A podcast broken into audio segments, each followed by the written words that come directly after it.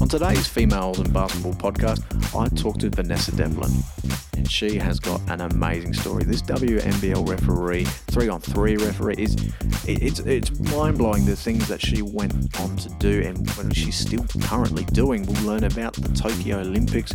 We'll learn about what makes three on three so special and what's it like being a ref and some of the challenges that she's overcome.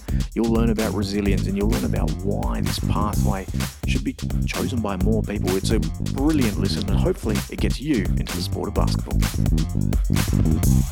Hello and welcome to another episode of the My Basketball Pathway podcast. My name is Braden Green and I am your host, but more importantly, I am joined by yet another person in basketball. Please welcome Vanessa Devlin. Hi. A bit nervous? Just a little bit. no, it's all, it's all right. Vanessa, it's great to have you on. Thank you for coming on. It's a real honor. And I guess, how did you get into basketball? Uh, so I sort of started uh, when I was um, playing when I was five years old.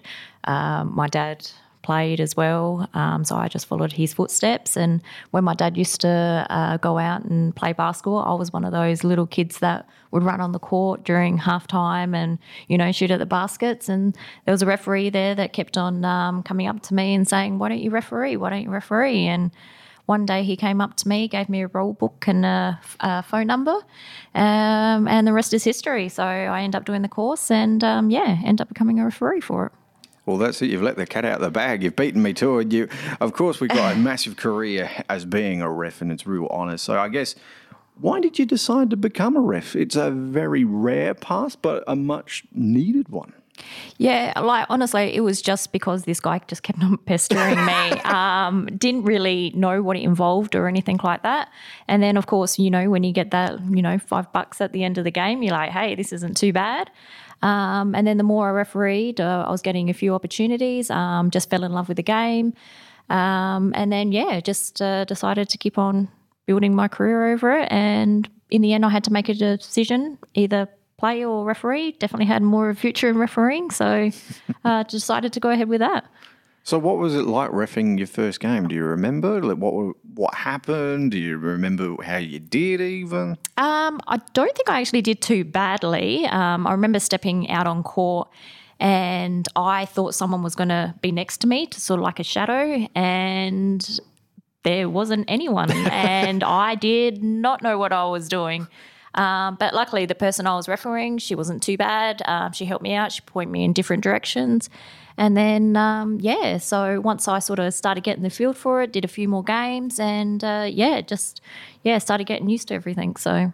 So you talk about the courses that you did and everything. So I guess how did you become one? Obviously, he came up and like you know just kept saying you should you should be a ref, but what does that involve? What are the next steps? Because you know we don't hear about this pathway very often. Yeah, so it's probably different now than what it was um, twenty odd years ago, um, but. The sort of the same things align. You go to a course, um, you go through all the rule books, so you talk about the courses and everything. You talk about how you got, you know, into it. You like talking to people and stuff like that. But what does that involve? Is it going to courses, as you were saying, or is it just simply watching games and learning? How did it all come about, and what did you do to get there? Yeah. So um, first of all, you go to uh, your course. You end up going to about three or four weeks uh, worth of courses where you learn different types of rules um, and they teach you just the basics. They then um, do some on-court um, stuff with some like real mini, mini mini balls, so you know you're not going to get yelled at or anything like that. they just make sure you go into the right positions, and um, then you get graded at the end. If you're good enough, they give you your level O, um, and then yeah, you just start refereeing um, at a stadium that will have you. And then um, if they think you are any good, then you end up going to another course, um, and then you just keep on progressing that way. So, how many courses are there? Do you know? Um, so back then, um, yeah, twenty odd years ago, there was uh, your level uh, zeros, one, twos, and threes. Um, but these days, there is um, we've added a few more into the system. So there's your level O's one A's, one B's, one C's, threes, um, and then of course you go national and inter- internationally. Yeah, and does it take a while to learn them, or is it fun learning? Is it tricky? What I mean, what's that experience like trying to learn it for the first time?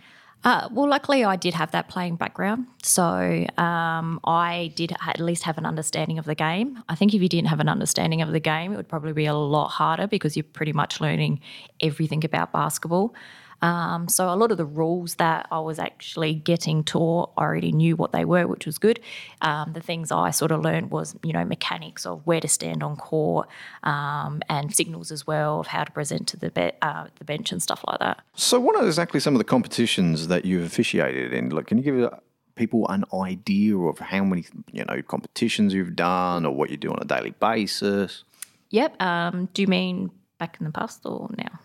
Oh, let's go, let's go from the past. Let's go from the start. Yeah, so I started off with mini ball and then uh, went into Saturday morning competitions. Um, unfortunately, I still played at that stage as well. So my Friday nights, uh, it was very hard to referee and play at the same time.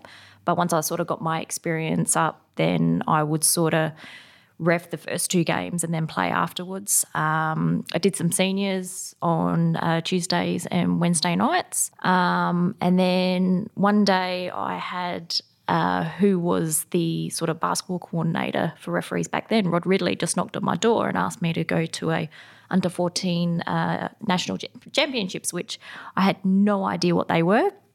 but it meant going to a hotel for a week um, and just refereeing basketball for the week. So I said, yep, sure, no problem. Let's do it. Um, that week was just an, a real eye opener um, of what I can achieve um, and what you can do with your refereeing. So ever since then, um, I kept on applying for more national championships. Luckily, I was um, able to go, and um, I was quite successful in refereeing in those championships as well. I got um, through 14s, 16s, 18s, and 20s. I refereed gold medal games, which was really good. Um, and yeah, so my junior career careers refereeing, I was quite successful, which was good. It's an incredibly long career by the sound of this as well. Just what you've been able to do, this constant step up, and you've been able to handle the pressure and everything. Do you find yourself one of those people that can handle pressure really well? Or? Yeah, um, so I think I can handle pressure really well. Um, being playing um, as well, refereeing, it was a constant um, for me. Like it was go to school, um, then go to training then going to referee. So it was never really a break. It was just one thing after another. And I just sort of took everything on board and uh, kept on going with it. Do you think the pathways that they've got now for referees is a great pathway to do? Does it is it develop to be you know people to be better referees? Really, you know, is it a, a good system? I mean, what do you think of all that? Yeah, it's definitely changed. Um, you know, from back in the day, there's a, definitely a lot more coaching involved, which is a big help. Um, unfortunately, you know, back then I didn't have referee coaches on every single game, and but when I did, it was yeah fantastic. These days as well, we've got a lot of video that we can review ourselves and stuff like that, uh, which we definitely didn't have um, back in those days. So it was pretty much when you did a game, you may have got a piece of paper saying what you did right and what you did wrong. Um, but I mean, you couldn't really review calls or anything like that. Where these days you can have a referee coach um, actually videotape your game and then you can actually go through it together and say, look what you've called here, this is where you should have been, um, et cetera, et cetera. So I think it's, it's a lot more development uh, these days than what it was, which is really good. Um, and I think a lot of referees are open to that as well. Um, they're forever asking, hey, I don't know, me specifically, they say, hey, can you come out and watch me referee? What do I need to work on, um, which is really good. And what's even better is there's a lot of girls that are coming to me and and actually asking, look, you know, we need help in this area. Um, we need help talking to coaches. We need help in this. What do you do? Um, not only only as a referee, but a female referee as well. So, so obviously you enjoy teaching. I'm guessing if you're willing to do that for people. Um, so, do you enjoy it, or why do you enjoy it? I suppose helping out the next generation of refs. Yeah, I, I definitely love um, teaching the young kids, um, and a lot of it is I know what I went through growing up, so I know what hurdles there are. I know what advantages you can have in life. Um, you know what opportunities there are out there as well. So I love, um, yeah, definitely teaching the kids um, how to make that next step is, and you know, and getting them to grow. But the most most thing that I look for is when they take it on board, um, and when you can actually see them on one game to another, and how much they've improved. Um, that's just what I love saying. It's yeah, it's just great. Do you have a specific teaching style that you like to do, or are you more a communicator, or are you more a practical one that gets on the court with them? What do you like to do when you're coaching someone? Definitely a bit of both. Um, I do like to actually get on court um, and show them. Couple of times while the game is still going, I'll quickly jump on court, like during you know two shots or something. Um, you know, it's not ideal, but at least I can show them right then and there. You need to stand here, and they're like, "Yep, cool, no problem." Um, but yeah, if I I feel that if you just sort of say, hey, you need to do this, they don't really understand. So I go on court, I show them, position them in the right place. Um, yeah, I find, yeah, getting hands on is a lot, a lot easier than just, you know, showing with pictures and diagrams. Do you think being an official has really improved your communication skills? Because I imagine that is a large part of being the ref. Oh, huge. Like, if you speak to my parents, when I was younger, I was the shyest kid in the world. I would not say two words to anyone. And then when I started refereeing, it just got me out of my shell. Um, yeah, I would actually start talking to people and it opened me up. Like I wouldn't be doing this right now if, um, yeah, if I was a referee because, yeah, I didn't talk to anyone. Even at school, I, yeah, I was just ruled the shy person, wouldn't say a word. So, so you really came out of your shell, didn't you? 100%. Yeah, 100%. Yeah. But in saying that now, I still am actually a really shy person and quiet. Like, if you know me, you can't shut me up. But if you meet me for the first time, yeah, it still takes a while to, to warm up to you. so, do you think basketball then has like not just developed your communication skills, but your personality a bit? Has given you a bit of a community, I suppose? Um, yeah, I'd say so. I mean, you know, I just think about how I was you know, in the past to where I am now, definitely grown as a person. Um, and I think I am a different person, but definitely for the better. Um, you know, it's, yeah, like I said, it's definitely opened up me, that's for sure. What would you say is the most rewarding thing of being the ref? Um, oh God, that is uh, that is actually a tough one. I mean, rewarding to do something that you're good at and to su- succeed. Um, that is a good feeling. Um, to go out there um, and also know that players and coaches trust you as well to do a good job um, is a good feeling. Um, being able to travel the world yes. Um, is a big one. traveling the world, doing something you love, and then seeing the world, meeting new people, and experiencing this just for, you know, when I first started was a hobby. Um, and this has turned into a hobby that's uh, not half bad. Can you tell us some about that traveling the world? Because you have been to some quite a lot of places. yeah, um, definitely. Yeah, been to quite a few places. Um, so my first international trip was over in Italy, um, and I thought that would be maybe my one and only. And I was like, "Yep, this is awesome. This is great."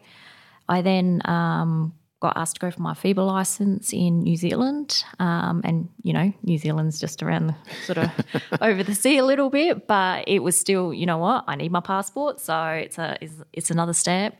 Um, but then as soon as I got my FIBA license, that's where it sort of all, all took off, which was really good. Um, got to see um, places like Turkey. I've been to Netherlands. I've been to Puerto Rico. Uh, so many places in China I've I've been to. Um, some places I haven't even heard of. Uh, went yep. to a country called Turkmenistan. Wow. Which I was like, is this even a real country? Um, and then when I sort of looked about where it was and it was like next to Afghanistan, I was like, oh my God, is this actually going to be safe? So it's, but you go there and it's just like any other place. It really does. It just opens up your eyes to learn about different cultures as well, um, different foods, um, and even different uh, aspects of refereeing as well. I mean, everyone has their different styles. So, you know, meeting these different people, different referees, and you learn a lot, a lot off of them as well. So, so I think it's fair to say basketball's a very culturally accepting sport in that, isn't it? Definitely, yeah. Um, you know, we all sort of have that one goal in mind, and um, you know, we're actually a really, really close group. Um, you know, there isn't much, you know, negativity or anything when you go to these uh, tournaments. And then, you know, when you go back home, you're still in contact with them. You still, you know, see each other's games through videos and stuff like that. So you're always in contact with them. That's lovely. So you've really made like a lot of friends, it's fair to say, from this as well, from these experiences, not just going over to the world, but just being a ref in general. Yeah, definitely. I mean, you know, I got friends throughout Australia, um, and uh, yeah, throughout the world that you know they they will offer anything to you. Like with COVID, uh, unfortunate at the moment, I've I was almost stranded in Sydney, and I had referees saying, "Hey, you've got a place to stay." Um, and even uh, internationally as well, they said if you ever get trapped, come to here, wow. and you know you've got a house. So yeah, no, they're definitely a family, that's for sure. Do you have a favourite place that you've gone to be the ref? Uh, probably my favourite place would be Puerto Rico. Yeah. Um, the the country was beautiful. The play, uh, the people were so so genuine, so nice. Um, it was about it was a uh, three x three um, world champ qualifiers that we went to. That was um, over two or three days, and they knew that this place was just so nice and beautiful that they even took us for our meetings down at the beach. So they put up an umbrella and we sat down on the beach and we went through our meetings and oh, it was just unbelievable. It was an absolutely gorgeous, gorgeous country. It really sounds like just an amazing experience to yeah. have as well. Yeah, you go you go to places like that and you're like, am I really here to ref? Like, you know, this doesn't seem like work to me. It seems like more of a holiday. Um, but then, you know, you get on court, you do do your job, what you're supposed to do, uh, refocus again. Um, and then luckily, uh, at the end of the day, you get to sort of see the sights a bit. Um, but as long as you get on court, do your job, um, and focus when you have to focus, um, yeah, you're sweet. Is there a big difference from doing a three-on-three game to the you know the game that we know today? Uh, yeah, there's there's definitely a big difference. Um, you know, there are two actual difference um, different types of games. You know, one's full court, one's half court. Um, but probably the biggest difference is um, so five and five is probably for a referee more physically demanding, where three x three is more mentally. Yeah. Um, there because it's so it's so much quicker. Um, there's a lot more decision making you've got to um, make, um, and the probably the other big thing would be the physicality in the game. Yeah. Um, so in three x three 3x3, we let those um, bumps go. Um, players um, are looking for the contact to be made, where on 5 on 5, where that contact's made, 9 out of 10 times the whistle's going to be blown. Um, so I find it a lot more enjoyable for 3x3. It's a lot more entertaining, um, but I mean, it's each to their own. Some people don't like it. Um, they think it's, you know, a bit of jungle ball, but I mean, that's up to them. I still love both 5 on 5 and 3x3. But um, I chose the 3x3 path, and um, yeah, I'm absolutely enjoying it. So, can I ask about that one event that was a three on three tournament, let's say, and it was well, it was something that the world will always remember. What was that? Yeah, it would probably be uh, speaking of the uh, Tokyo Olympics um, that I just recently came back from. Um, fantastic opportunity, fantastic experience. So, of course, COVID put a you know negative spin on everything, um, unfortunately. But you know, I found out two years ago that I was going to go, um, and since then I was planning planning to go, putting everything in preparation. Uh, so it was just unfortunate though that you know we had to get tested every single day. We were in a bubble. Um, there were so many restrictions, but once you hit court, it was like any other game. Um, they still made a, a, fantastic atmosphere, try to get the crowd, in, well, the so called crowd involved. Um, you just knew there was that little bit missing though, and that was more. I had a lot of Japanese games, um, and you just knew if there was a crowd involved, that would just be that one step up again. Um, but the the locals were fantastic, so friendly, would do anything for you. Um, the food, unfortunately, we weren't allowed to eat together or anything like that. Wow, that's strange. Yeah, just the restrictions. We weren't allowed to see other sports as well, which you know put a bit of a downer on it. But if it was just all about the going on court and refereeing, it was it was great. Um, we had a core group that we had the same group from the Olympic qualifiers. So we had been to two previous tournaments before the Olympic Games and we just worked so well together. We got along really great. We're always there to help each other. Um, and we're from five different continents. So it was just good that we just fit together. We were so consistent over the board. And um, yeah, we're, we're really close friends. So we'll talk about the off-court stuff first, I suppose. So, are you in the village? What's what's the day-to-day, you know, life of a ref at the Olympics? I mean, it, it's something, and and of all things, it's these Olympics as well. What's it like? Can you tell me what your schedule was, almost a bit, what you do every day? Yes. So, um, no, we didn't stay at the um, village, um, which you know, by the sounds of things, they were sleeping on cardboard boxes. So I was happy with a, um, you know, a king size bed in a hotel room. um, but uh, yeah, so we would wake up in the morning um, and you would have to get tested straight away. And then you had to get temperature checked as well. So if you were over 36.5 uh, degrees or something like that, you got sent back to your room and you had to isolate and get tested again straight away. So you had to come back negative every single day. So once that was done, uh, you had to get breakfast, but everything was in our rooms. Um, we got an allowance that we could use an app, like you know, Good Old Uber Eats, and we had to just order everything in. Once uh, that was done, um, and you're ready to go to the to the venue, we get on the bus and then bus to the venue. As soon as we get to the venue, temperature checked again. And uh, I mean, you know, mind you, this is like 38 degrees hot and humid as well. So, you know, you're always thinking in the background, oh, am I going to come back, um, you know, uh, with a temperature? Once you go through there, you uh, end up starting planning for your games. So you find out what game you've got, you start scouting your teams, um, you start looking on court, um, you know, having chats to your referee partners. You end up doing anywhere between one to five games a day. Just depends on your performance, um, what countries are playing as well. And then, uh, yeah, so you're pretty much there for the whole day. Um, you always watch every game. Yep. Like, even if you're not on it, you watch the game, not only to scout the teams, but to support your partners as well. And then um, at the end of the day, we get back on the bus and straight back to your hotel room, uh, door locked. See you later till tomorrow. Um, yeah. incredibly thorough process, I think I've got out of that. And you've, you've done really well not just physically to do all this, but mentally as well, I can imagine. It was definitely mentally draining. Um, you know, it did come a bit like Groundhog Day. Mm. Um, it was disappointing we didn't get to go to the opening ceremony. We had tickets, but they got ripped up. Um, but what we did is we all watched it in our rooms and we just had like a Zoom live feed going on. So yeah. um, we all sort of watched it together. But um, yeah, just not, not live. and that really speaks to the strength that you guys had together as well. I suppose we should talk about the positives now. Well, I mean, what was it like on court? You talk about not having a crowd and everything in the games. Can you talk us through what it was like, what you were doing there? I mean, because well, we weren't there.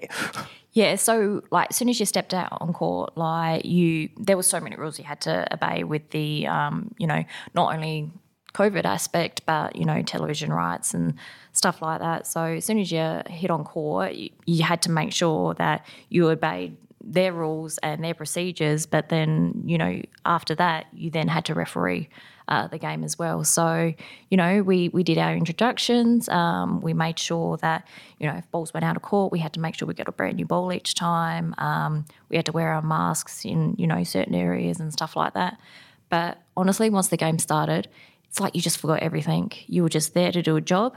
You refereed it to the best of your ability. Um, and then when the game was finished, all of a sudden you walked out of court and you're like, wow, I just refed a, a game at the Olympics. And yeah, it just seemed so surreal.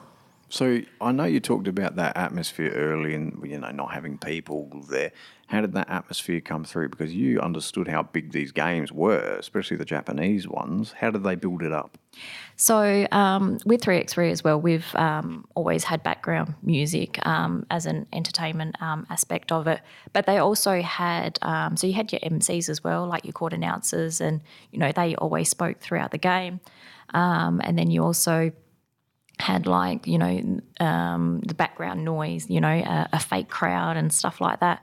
But there was a lot of volunteers um, as well, and there was a lot of uh, other teams that were allowed to watch. So even though there was no crowds, there was still a crowd Do you have a favourite game that you officiated at? Like, was there one that you're always going to remember from the Olympics? Like, that was just amazing. Uh, yeah, there was a um, girls Japanese game that I refereed, and they they were the underdogs, and they end up winning.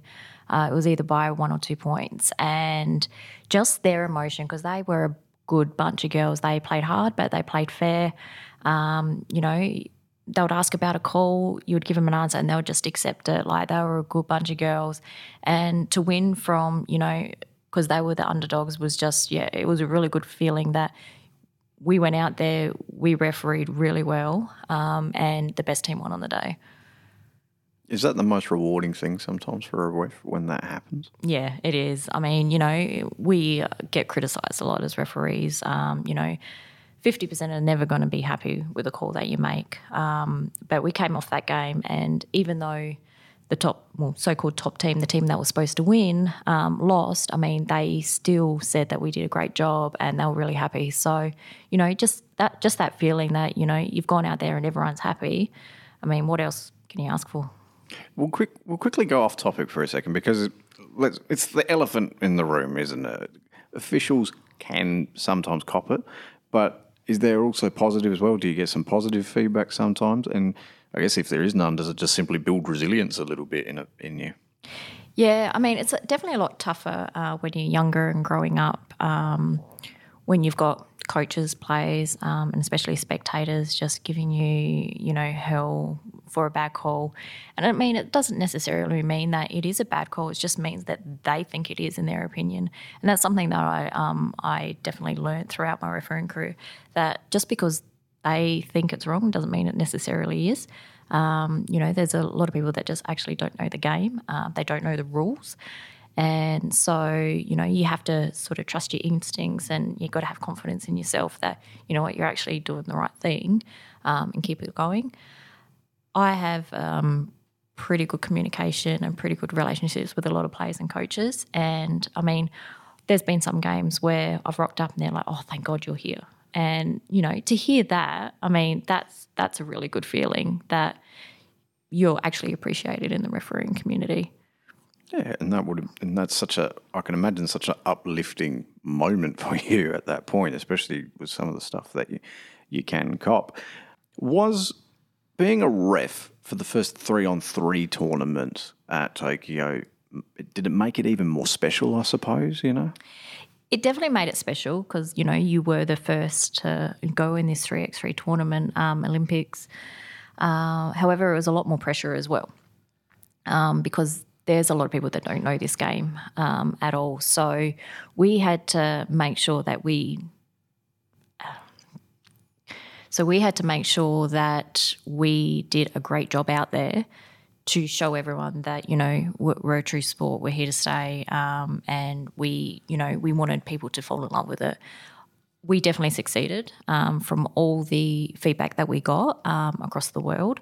Uh, yeah, we we definitely succeeded in that, which which is great to great to know. Um, and luckily for us, you know, we get to go to the Commonwealth Games in 3x3, um, and we also, you know, get to perform in 2024 again.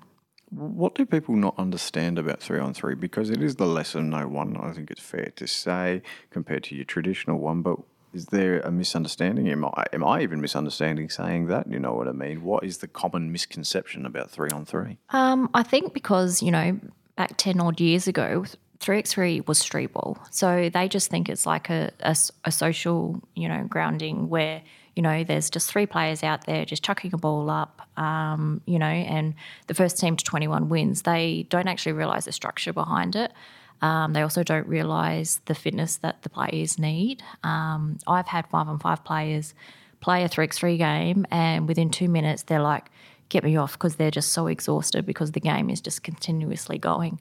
Um, but I mean, just the skill level um, and the gameplay, you know, there's a lot more thinking involved. Um, and I just don't think people understand it just yet. Um, but it's it's actually quite funny that the people that actually do turn into 3x3, all of a sudden they're like, wow, this is great.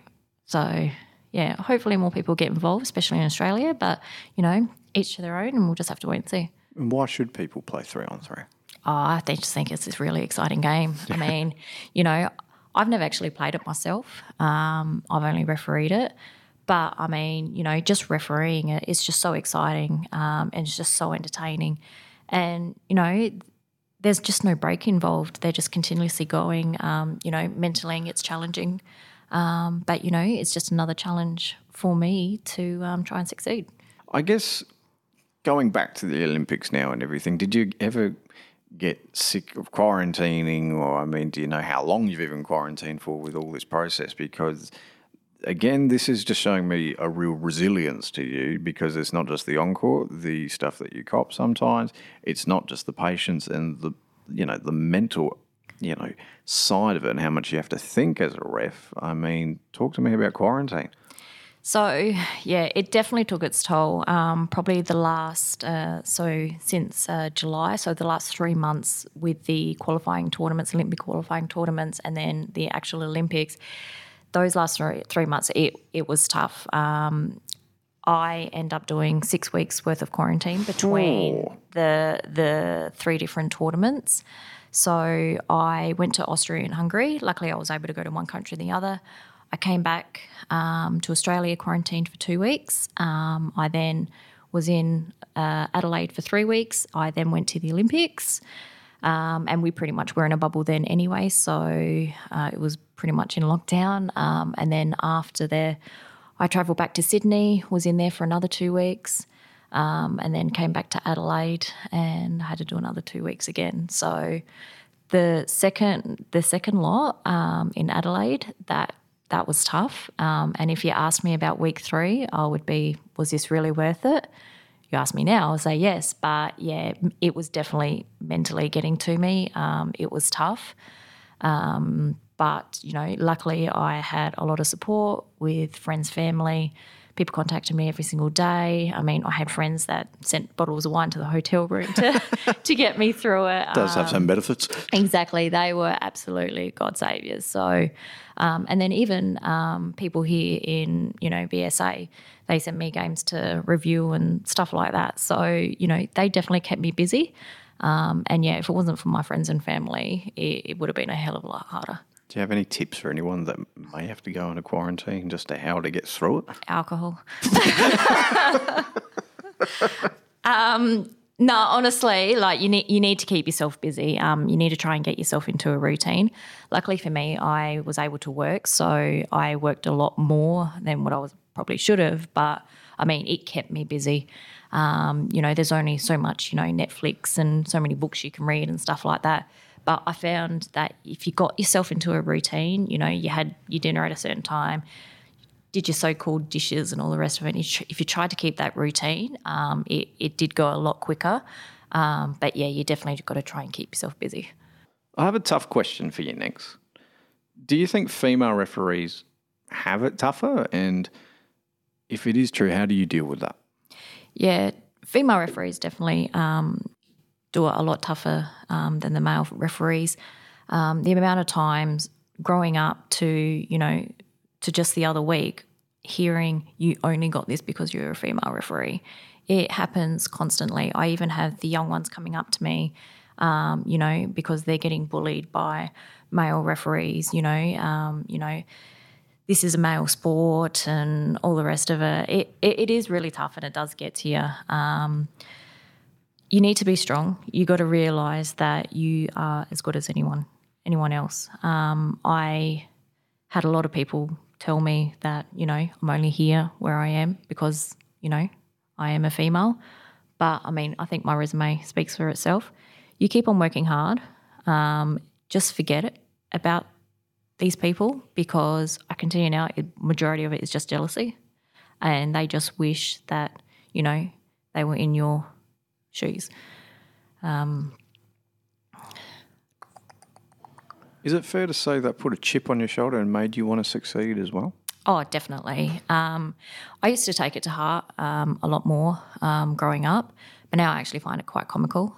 Um, that even still, I heard last week that you know a female comment uh, regarding me, and it's like really still like how many times do I have to prove myself? But it's like you know what, that's fine. I'm going to keep on growing. I'm going to keep on succeeding, um, and you know if they don't want to if hang on, and if they want to continue with it, then that's that's their issue. Um, we're going to have we've got a good core group of female junior referees coming through the ranks. Um, I know that myself and a few other female referees um, are going to work hard with them, and uh, we're going to support them as much as we can. Uh, we've got women's um, women's and whistles program um, that we use. That you know we have uh, courses and meetings, um, and we go through certain situations. We're going to get them stronger, um, and we're going to get a good bunch of female referees, um, and they're going to succeed in South Australia. And I guess the other important part of this is how can the basketball community improve this? How can we work on this? Because this is clearly something you're very passionate about and it needs to be addressed. What can we at the basketball community do to help? Probably, um, you know, realize that you know th- this isn't the old days where you know this is a male dominant sport like you know there is a lot of successful female referees female players female coaches out there um, and and probably at the the higher level um, we really need to support um, these people these not only junior female referees but you know senior female referees that are still copying um, that criticism um, we need as much support and actually put a stop to it. Um, you know, get to these people and say, look, it's not on. Um, you know, they're here for a reason. They've worked hard just like anyone else. Um, you know, we we need to put a stop to it because it's it, it is it's bullying. That's what it is. It's actually bullying, and we need to put a stop to it. All right, well, it's been a great interview so far. So let's get into some fun ones to end this. I guess Who's your favourite player in the WNBL? Everyone wants to know this. Who's the ref pet? Oh, I wouldn't say a pet. I mean, I'm I'm pretty good with players. Um, yeah. You know, have a good relationship. Um, as for like someone who com- who will communicate well and you know accept you and um, you know a good player as well, very very good to watch. I probably like Steph Talbot. Yeah. Um, Steph, if you're listening, I got your game next week. no. Um, yeah, nah, she's uh, yeah, she's easy to get along with, um, and she'll accept accept your answers. She'll help you as well if you've got a problem with someone in the team, which is really good. So, who was your basketball inspiration? Um, so as a referee, I looked up a lot to Carolyn Zakalos. Um, she refereed WNBA over in America. She was an NBL uh, men's referee, and yeah, she she was tough. She was really strong. She was really confident, and yeah, definitely growing up, I looked towards her. And then when I started going through um, more and more opportunities, um, she became a mentor of mine, and yeah, she uh, you know gave me a lot of tips throughout my refereeing career. Do you have a favourite WNBL team or a WNBA team? Is it hard to have a favourite team as a ref?